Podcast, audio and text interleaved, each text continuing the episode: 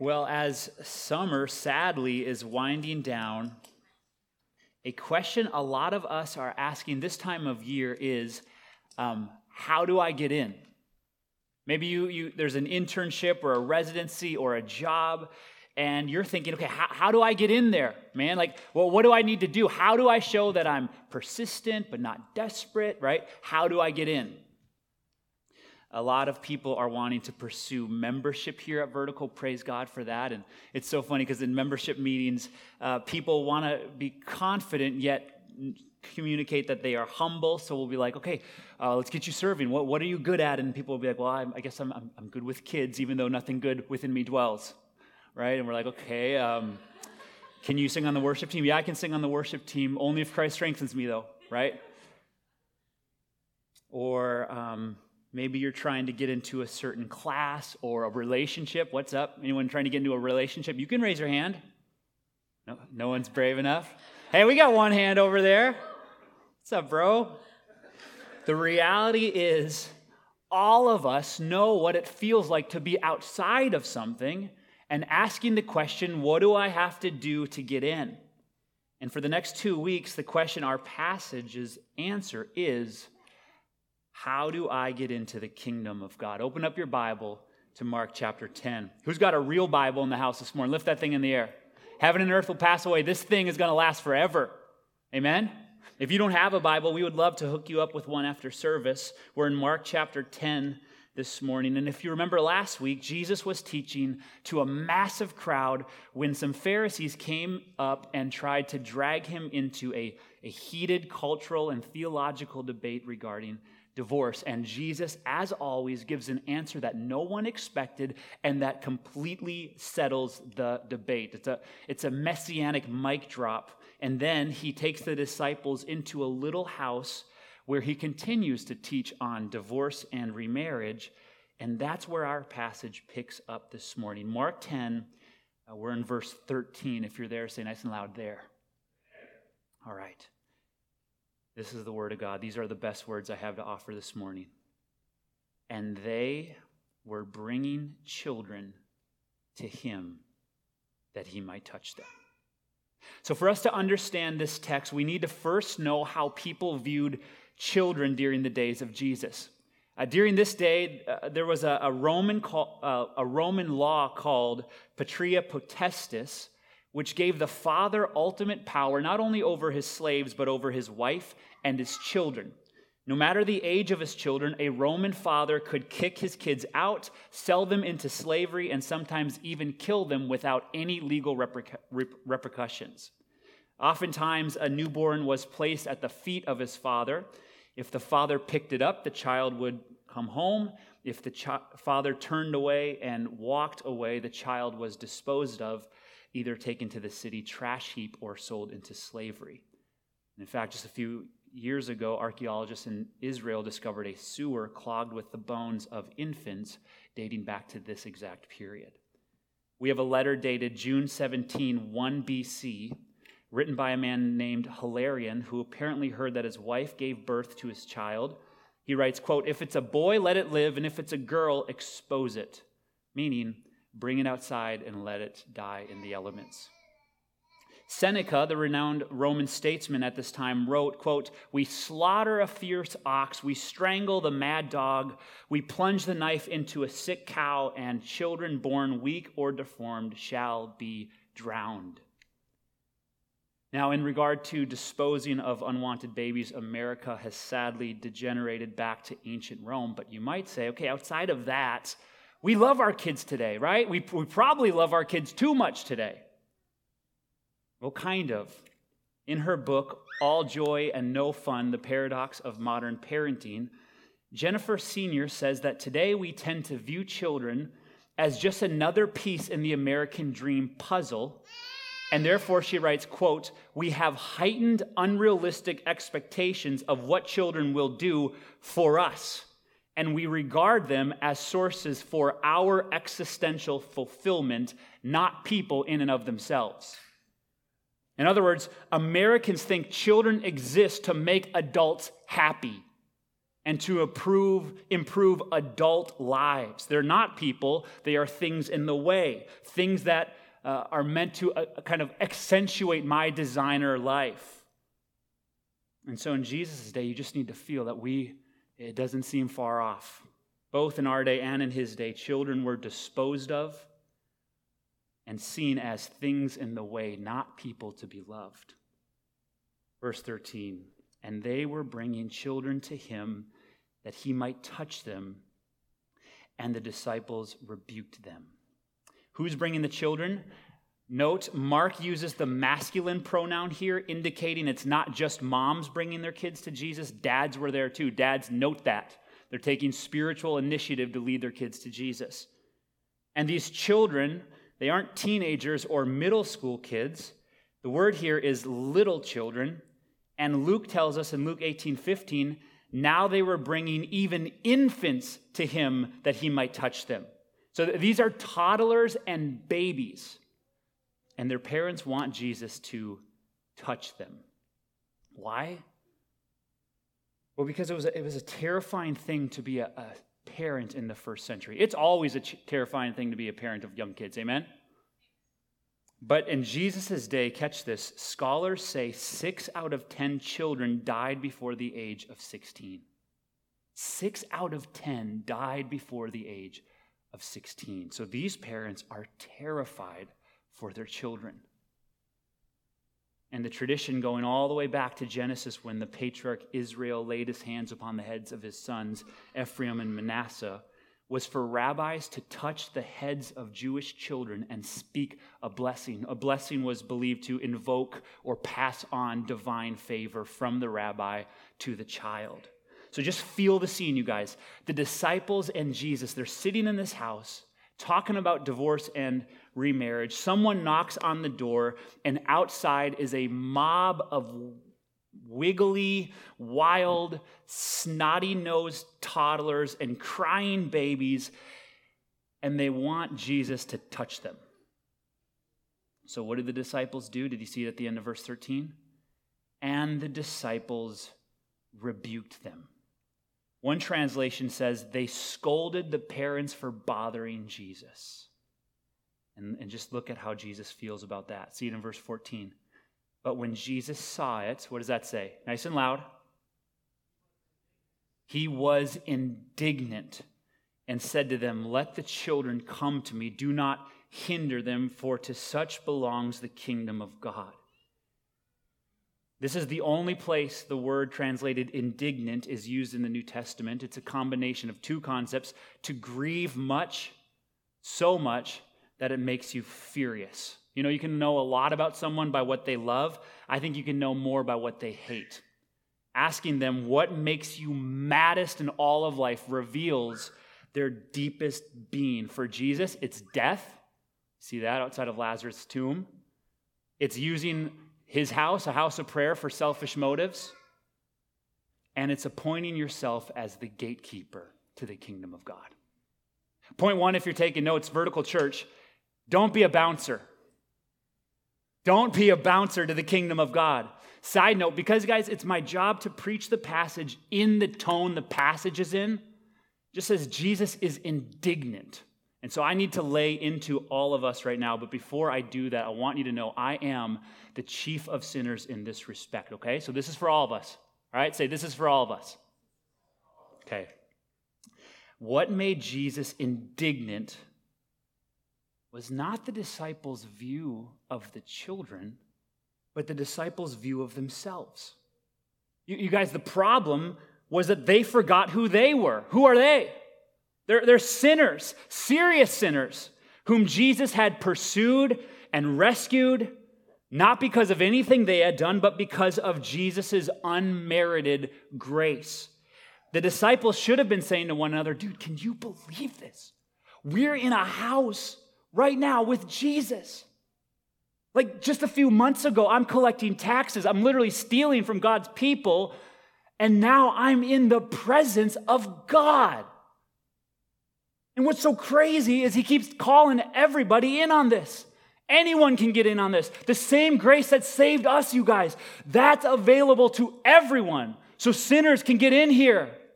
Women, you've got a place. Children, come on in. Instead, as soon as they received grace, they positioned themselves as the gatekeepers, deciding who gets grace. And don't we all do that? We do the same thing. Wait, wait, who, who did you vote for? You voted for who? Oh man, then you got to kind of you got to stay far. You're far from him until you change your views. Wait, wait, you don't believe that verse? Oh, well, the only people who get into the house are people who believe the full counsel of God as I interpret it. Wait, wait you, you think what about spiritual gifts? Dude, that's going to change the whole vibe in here. You got to stay out. Jesus only lets certain people into his presence who, you know, come to think of it, look and think and act just like me. And that makes Jesus not just angry, indignant. Guys, all of us do this, and listen, we all need to stop today. Like, as serious as a heart attack, stop it. Jesus does not need a bodyguard, and the kingdom of God does not need a bouncer. And if it did, you'd be the one getting bounced.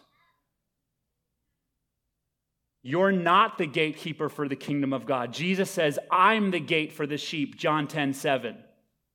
Christ does not need crowd control. Stop it.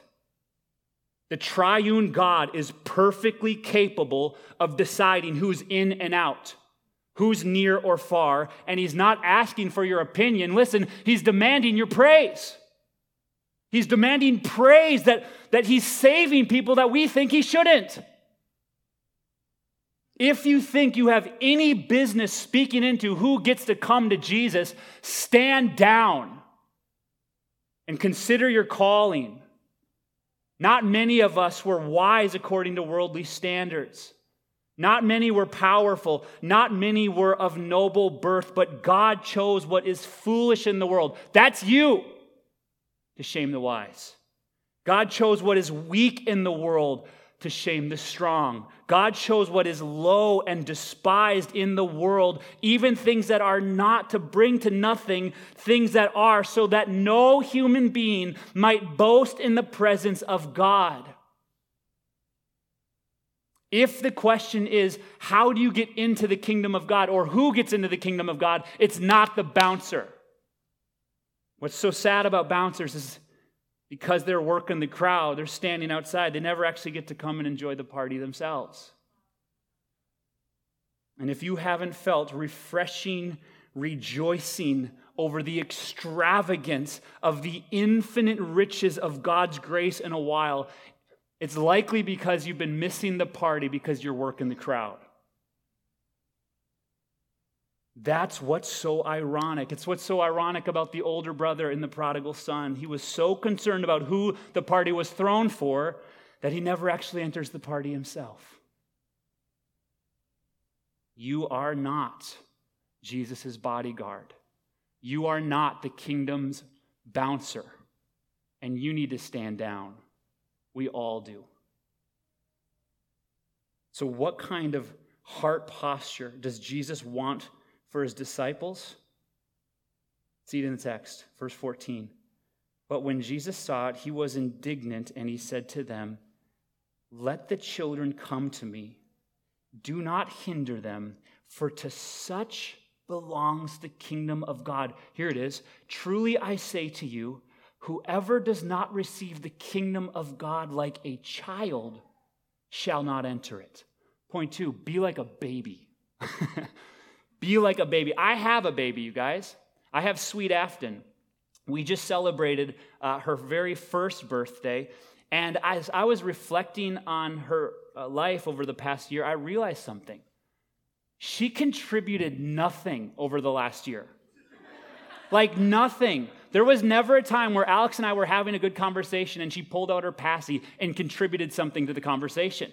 Like that never happened. She's never even said anything. There was a never time where we were at a restaurant and she, in her high chair, kind of says, No, no, I got this. You guys have been changing so many diapers lately. This one's on me. Right? She's never contributed anything And Jesus says that's the point. You know, a lot of people preach this passage like, hey, kids are joyful. Jesus wants you to be joyful. Kids are adventurous. Jesus wants you to be adventurous. That's the opposite of what Jesus is saying. He's saying, look at this crowd. They contribute nothing. If you want to come into the kingdom of God, then you need to see yourself as one who contributes nothing. If the disciples had remembered who they were when they first came to Jesus, then they would have looked at this crowd of filthy, non contributing babies and thought, just like us, come on in, you'll fit right in.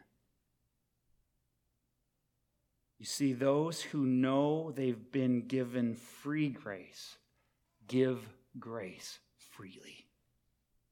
Okay, let me say that again. Those who know, they feel it in their bones, that they have been given free grace, give grace freely. No one gives grace better than a person who is deeply persuaded that they have received grace and are now receiving grace and will continue to need to receive grace until Jesus takes them home. Yes, as we mature in the faith, we leave behind childish things, 1 Corinthians 13 11. Yes, we begin to feast on meat instead of milk, 1 Corinthians 3 2. But listen, no matter how mature we grow in the faith, we never forget how we came in as a non contributing baby. So, first, Jesus wants to deal with identity. You're not a bouncer. You're not a bodyguard. You're more like a baby. And now he moves us to mission. You see that in verse 14? I kind of read over it fast. Look back at verse 14. He was indignant and he said to them, Let the children come to me. That's the mission. Let the children come to me. Do not hinder them, for to such belongs the kingdom of God. Apparently, the mission for all the disciples is exactly what the parents are doing up in verse 13. Look at what the parents were doing. And they were bringing children to them that he might touch them. Vertical church, here's the call from Mark 10, verse 14. Make it your life's mission to bring children to Jesus. Jesus says the kingdom belongs to children. So, guys, right now, God wants to give us a multi generational vision for children. Right now, right here. And you might be saying, well, Chris, I don't have kids. Hey, Jesus isn't talking about having kids, he's talking about influencing them. He's talking about bringing them to him through the gospel. Some of the most influential people in my children's lives are people who don't have kids. But they treat my kids like they're theirs.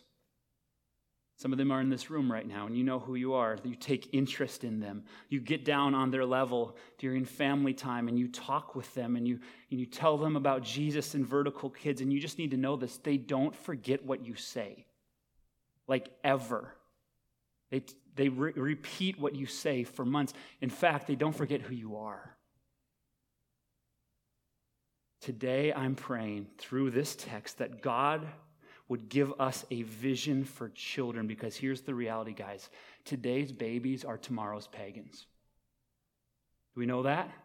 Today's darling babies are tomorrow's flagrant pagans. You say, well, that's kind of strong talk. Okay, in Judges 2, God's people had just had this amazing run. All right, so they just they inherited the land. It's the promised land, man. The entire Pentateuch, Genesis, Exodus, Leviticus, Numbers, Deuteronomy, it's all about this land. They're, oh, we're moving to the land. We're moving to the land. They get the land. All the promises of God come true. And listen to what happens, Judges 2, starting in verse 6. Joshua dismissed the people, so they just partied.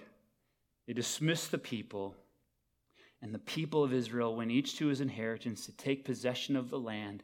And the people served the Lord all the days of Joshua and all the days of the elders who had outlived Joshua, who had all seen the great work the Lord had done for Israel. And Joshua, the son of Nun, the servant of the Lord, died at the age of 110 years old. Verse 10 And all that generation also were gathered to their fathers and there arose another generation after them who did not know the Lord or the work that he had done for Israel. And the people of Israel did what was evil in the sight of the Lord and served the Baals. And they abandoned the Lord, the God of their fathers, who had brought them out of the land of Egypt. They went after other gods from among other uh, uh among the gods of the peoples who were around them and bowed down to them, and they provoked the Lord to anger. You see that? Every generation is only one generation from totally abandoning the Lord. And when Jesus says to the, the, disciples, Let the children come to me, he's calling all of his disciples to a generational mission. Let me say this again. We as a church have been called by God and are empowered by God for a generational mission. You guys, America is in so deep right now.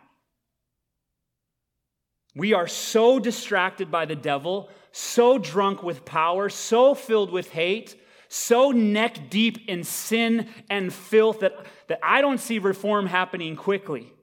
I'm praying for it, but I think God's going to answer my prayers for revival through raising up several generations of men and women who truly know and love Jesus. And how will that happen? Not by chance, not by sitting on our hands. It will happen through regular, run of the mill, ordinary Christians like you and me, absolutely pouring our lives out for the sake not of this generation, but the next. The only way our country stands a chance is if God raises up thoroughly converted, morally upright, missionally minded, biblically literate young people who will grow into positions of influence and begin turning the nation right side up through the proclamation and the implications of the gospel of Jesus Christ. If that happens, businesses will be repurposed for making money to making much of Christ. Do you believe that that can happen? Entertainment will change because people won't have an appetite for death any longer. The porn industry will be ran out of business, not through legislation, but through transformation. Transformed hearts saying, There's no way I'm going to look at an image of God like that. There's no way I'm going to let his image and his design for sex be degraded like that. I have no taste buds for that. Listen, all of this will happen if and only if you and I will do Psalm 145 4, which says, One generation shall commend your works to another and shall declare your mighty acts. You see, guys, the reality is, I so wish this wasn't the truth. But the reality is, the gospel is not in human DNA. Ever since the fall, humans have been born adorable and cosmically criminal, which means every generation must be taught the gospel of free grace for the first time. No generation can coast on yesteryear's grace. We can't assume the next generation will love Jesus. We must assume they won't. And if you have kids or if you don't, you must take personal responsibility to tell the next generation the mighty acts of God. Let the children come, Jesus says to his disciples. Let the children come. Guys, we need to stop thinking of ourselves as isolated individuals disconnected from the past and from the future. Your life is more than your own lonely personal struggle for significance. We need to stop waiting as if meaning and purpose will just someday kind of happen to us at some later unspecified date. No, no, God has woven each of us, this is so amazing, into a story that is so much larger than your little life. You are in this moment by God's sovereign plan, and you are in this place by God's sovereign purpose. For 2,000 years, Christians have understood this. They, they understood that we stand on the shoulders of the saints in the past, and the saints of the future will also need a place to stand. And you guys, it's our shoulders. Do you know what this means? It means you matter more than you can fathom or imagine.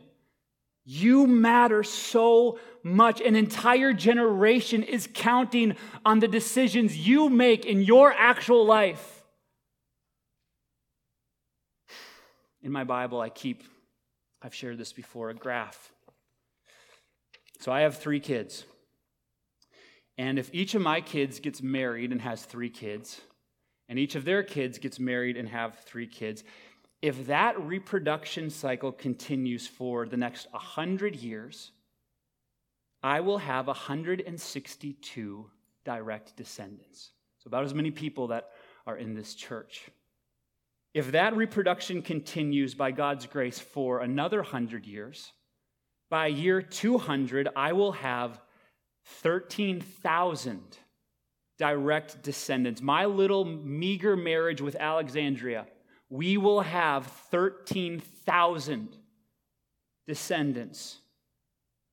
And if that cycle continues for another 100 years, I will have 1,062,882 direct descendants. And I keep this in my Bible because I want to see it every day and remind myself that every decision I make matters for me and my million how I love and serve my wife, how I raise my kids, the, the kind of spiritual environment I create in my home, all of that is setting the trajectory for not hundreds, not thousands, but millions of people coming up behind me. I mean, do you see how Satan is confusing you? He's getting us to, to live our lives for a hundred likes on Instagram when we've been created to live for a million infinitely valuable eternal lives whose spiritual trajectory will be sovereignly set by you. He's convincing us to live for a hundred likes instead of a million lives. Your life matters. How you spend the moments and the minutes will directly influence hundreds and thousands and maybe even a million people in the next 100, 200, 300 years. And so, for me and my million, we will serve the Lord.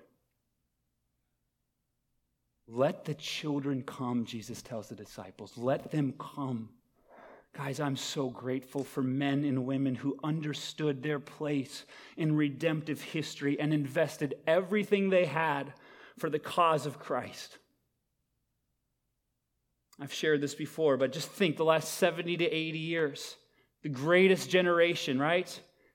They won World War II, but, but they, they did more than stand against the Nazis. They stood against theological liberalism.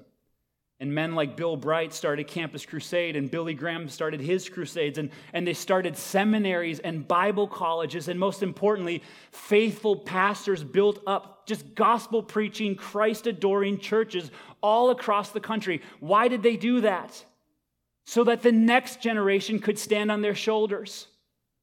And stand they did working from the momentum of the past generation. Men like John Piper started desiring God, and, and ministries like Together for the Gospel and the Gospel Coalition were started, and theological scholarship deepened. I mean, we have an embarrassing amount of theological scholarship today.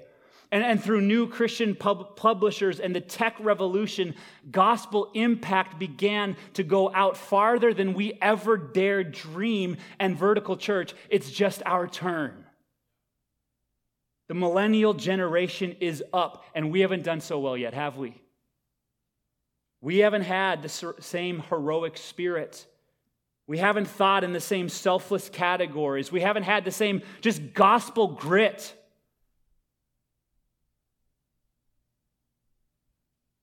But we're up. And you alone can change. You can have real lasting impact on cities worth of people who aren't even born yet. Vertical church, it's our moment. It's our leg of the race. And the worst thing we can do with our moment is see our generation as the standard. If you live your Christian life thinking this generation is the standard, you will waste your life. But if you will see yourself as you actually are, poised in this moment for long term gospel impact by God Himself, if you will believe your moment is right now to make your unique contribution, the contribution that only you can make, if you will hand yourself over entirely to Jesus, withholding nothing, then in glory, I promise you will weep and wonder at just how significant your little life was. Let the children come. So, how do we own the moment? You know, the Lord said to the woman who anointed him, She has done what she could. You are called to simply yet profoundly do what you can. Low hanging fruit, you can serve in vertical kids. If we believe Jesus' words in John 9 37, that whoever receives a child in my name receives me, you guys, we would have a waiting list to serve in vertical kids. I want to serve vertical kids. Yeah, get in line. We'll call you in six months, right? Everyone wants to serve. If you have nieces and nephews or friends with kids, prioritize time with them. Once a month, just say, Yo, I'm going to pick you up. We're going to go grab ice cream, and I'm going to tell you about Jesus. I mean, I just love when people gospel my kids. The best way you can love us. And you can say, I'm not going to flake out either. I'm here for you until graduation. Every Saturday, or once a month, every Saturday, we're going. You can get involved with organizations Together for Good, RMC is getting involved with. But most importantly, for, for more, uh, most importantly, it's not about necessarily what you do, but listen, it's just who you are. Your life will leave a legacy. It's not a question if, it's just what. What's going to follow? What's, what are you going to leave an influence for generations to come?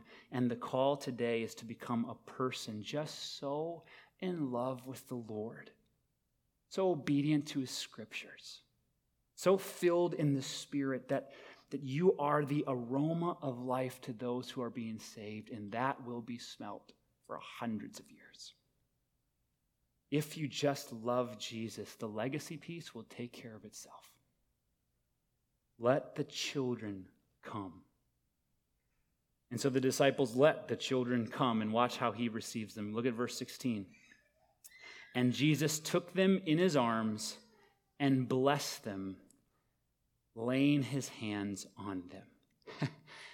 Don't you just love that? What did the parents come for? Look at verse 13.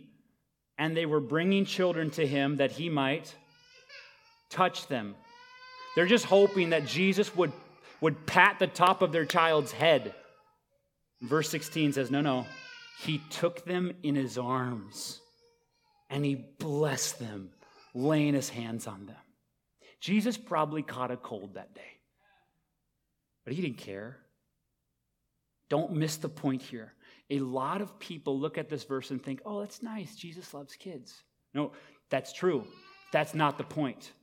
The point is that Jesus just said in verse 15 that everyone who comes to him must be like a kid right? Like a baby, knowing they have nothing to contribute. And now in verse 16, Jesus says, Now let me show how I welcome people who are like babies. Let me show how I welcome kids. I don't pat their heads, I pick them up. In fact, the word translated blessed here in verse 16 would be more literally translated fervently blessed like, like smiling and swinging them around and tossing them in the air. The point is, that's how I welcome everyone who comes to me like a child, knowing they have nothing to contribute. So, point four be blessed. We're going to spend much more time on this next weekend, but for today, you just need to know that when you come to Jesus, knowing that you are a sinful, dirty, filthy, non contributing person to your salvation, his posture is not to keep his distance.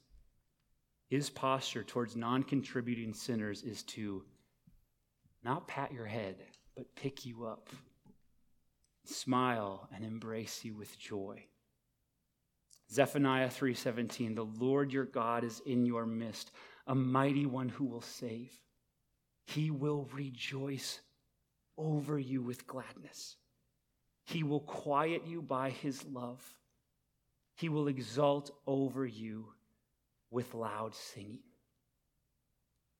May all of us turn from our sins and come to Jesus again this morning, ready to be taken up and blessed again. Today, Vertical Church, God is giving us a grand, generationally significant vision for our lives. He's calling us to spend our lives pouring them out, not just in service to this generation, but in service to the next and the next and the next to the glory of God. Know, the other day I was driving and Haddon was sitting in the back car seat. And all of a sudden, he, all of a sudden, he just starts singing this song. Um, he goes, one, two, three. Jesus loves me. Four and five. He's by my side. Six and seven. He's the way to heaven. Eight, nine, ten. Sing it again. I can always count on him. I can always count on Jesus. I've never taught him that song.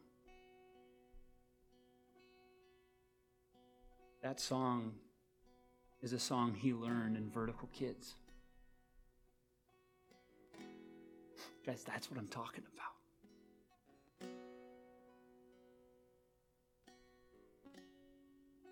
I mean, as a father, that's all I want to teach my kid.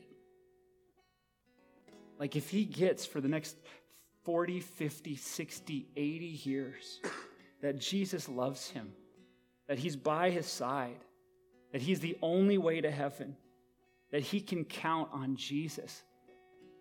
That's it. And that happened. That eternal soul learned that Jesus loves him and Jesus is by his side and Jesus is the way to heaven and Jesus is the only one you can always count on because some people who don't even have kids spent their Sundays teaching the next generation about Jesus. Some college kids came in and taught my kid about the heart of God. Guys, as a father, let me say thank you. And as a pastor, let me say your life matters. Under God's sovereignty, you will set the spiritual trajectory for hundreds and thousands of people you won't meet until you get to glory. So let the children come. Do not hinder them, for to such belongs the kingdom of God. Let's pray.